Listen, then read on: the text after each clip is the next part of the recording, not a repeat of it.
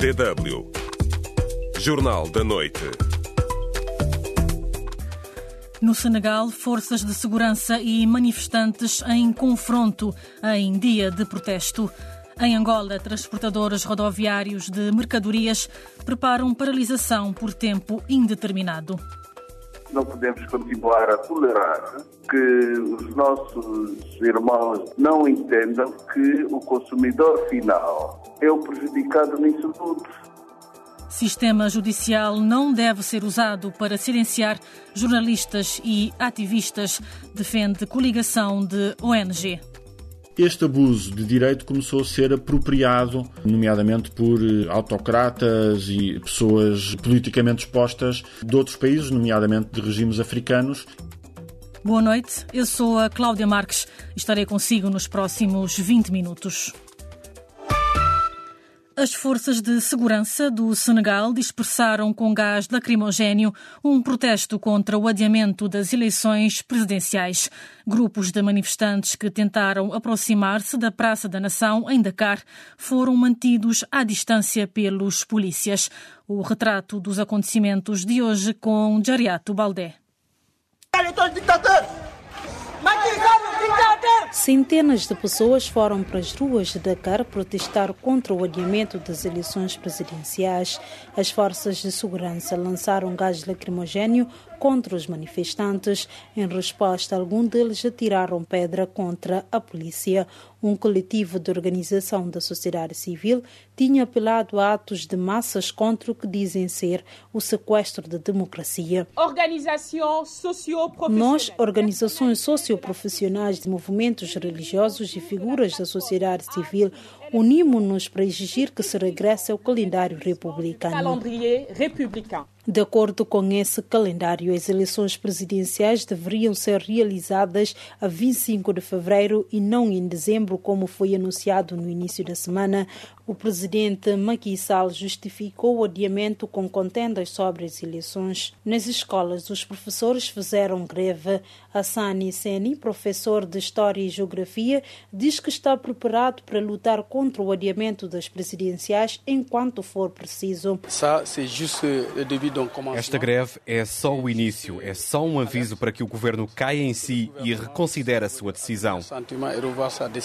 Numa mesquita de Dakar, só alguns fiéis se vestiram de branco e com as cores nacionais, como pediu o coletivo da sociedade civil, mas vários líderes religiosos vieram ao público chamar a atenção para a crise política no país e pedir a realização das presidenciais em fevereiro, como previsto, segundo o imame Mokhtar Indiaye.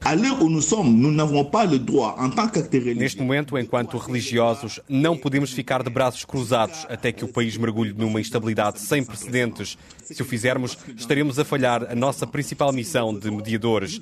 É por isso que pedimos solenemente ao Presidente da República, Sua Excelência Macky Sall, que tanto fez por este país, que volte atrás na sua decisão. A ministra da Justiça senegalesa Issata Tal Sall garante que o adiamento das eleições é constitucional. L'initiative a été une initiative a iniciativa foi de um grupo da Assembleia Nacional, que até é um grupo da oposição. Portanto, o presidente nunca quis adiar as eleições presidenciais. Ora, quando os deputados quiseram adiar as eleições, o presidente parou para respeitar a separação dos poderes. O presidente s'est arrêté por respeitar a separação de pouvoir. Mas os candidatos da oposição interpuseram um recurso junto do Supremo Tribunal durante a tarde. Suspeitam que o adiamento das eleições é uma manobra para evitar uma possível derrota do candidato do partido no poder ou até para manter o presidente Sall à frente do país durante mais tempo. O presidente da Guiné-Bissau, Umar Sissoko Embalo, deslocou-se ao Senegal e defende que a paz no país vizinho é muito importante para o seu país e para a própria sub-região. Jariet Balde, DW, A Voz da Alemanha. E no espaço do ouvinte perguntamos hoje como pode ser ultrapassada a crise política no Senegal. Amado Camará escreveu: Penso que o respeito pela Constituição senegalesa é a única solução para pôr fim ao impasse político que o país vive neste momento. Voltamos mais à frente com outros comentários, por isso participe. pode responder à pergunta do dia no Facebook da DW África. facebook.com barra DW Português. Estamos à espera das suas reações.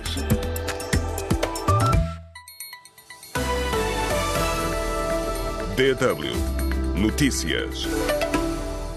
O Movimento Popular de Libertação de Angola, MPLA, anunciou hoje mexidas na composição do secretariado do Borro Político, órgão máximo do partido. O MPLA substituiu o presidente da bancada parlamentar, Virgílio Fontes Pereira, pelo advogado e deputado Joaquim Júnior.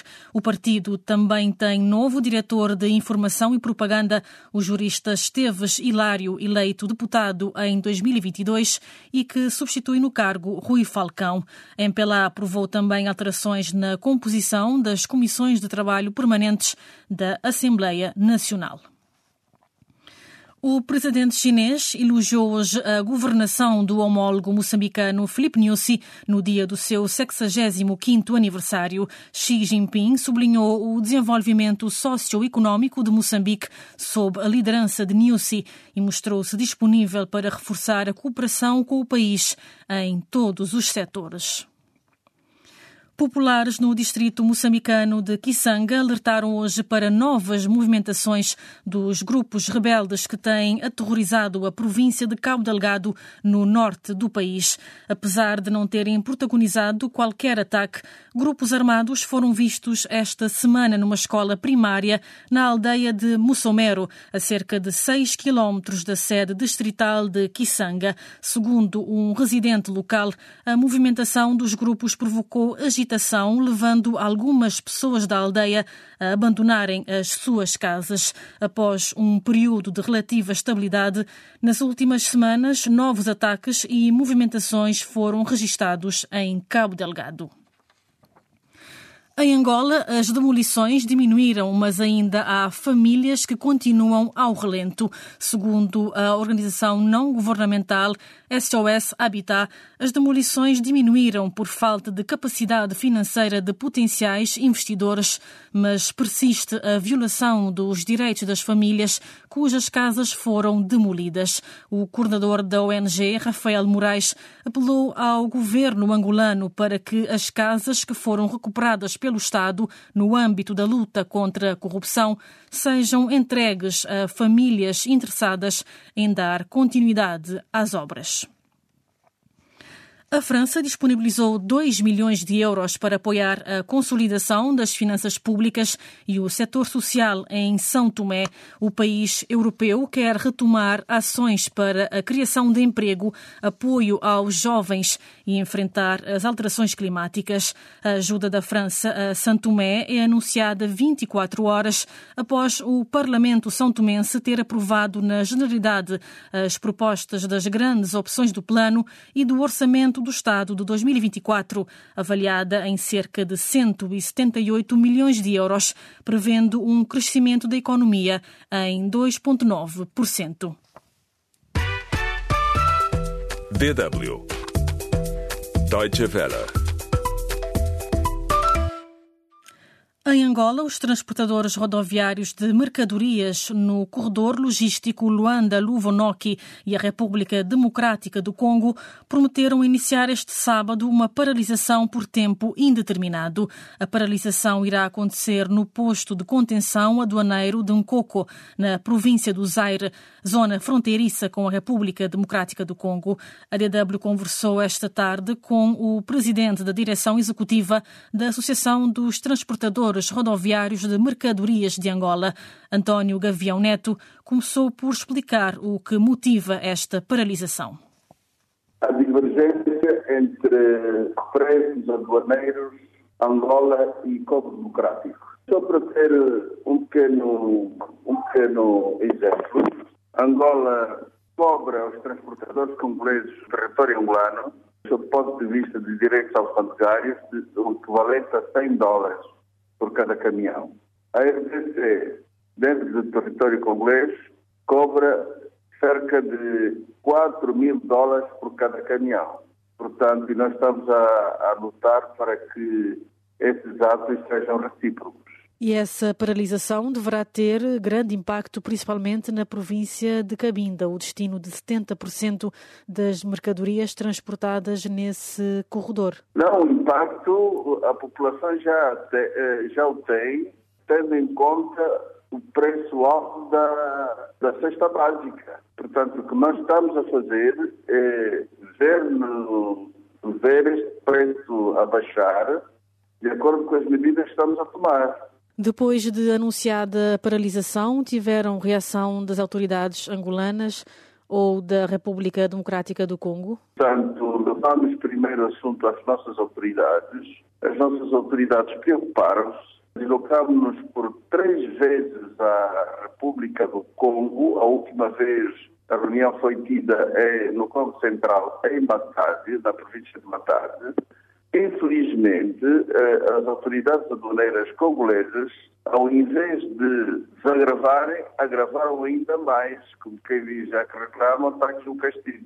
Bom, justamente por isso não podemos continuar a tolerar que os nossos irmãos do Congo Democrático não entendam que o consumidor final é o prejudicado nisso tudo. E temos reclamações muito gritantes das populações em Cabinda, justamente por causa disso. E, para já, pretendem que a paralisação seja por tempo indeterminado. Precisamente, até uh, obtivermos a, o que nós pretendemos.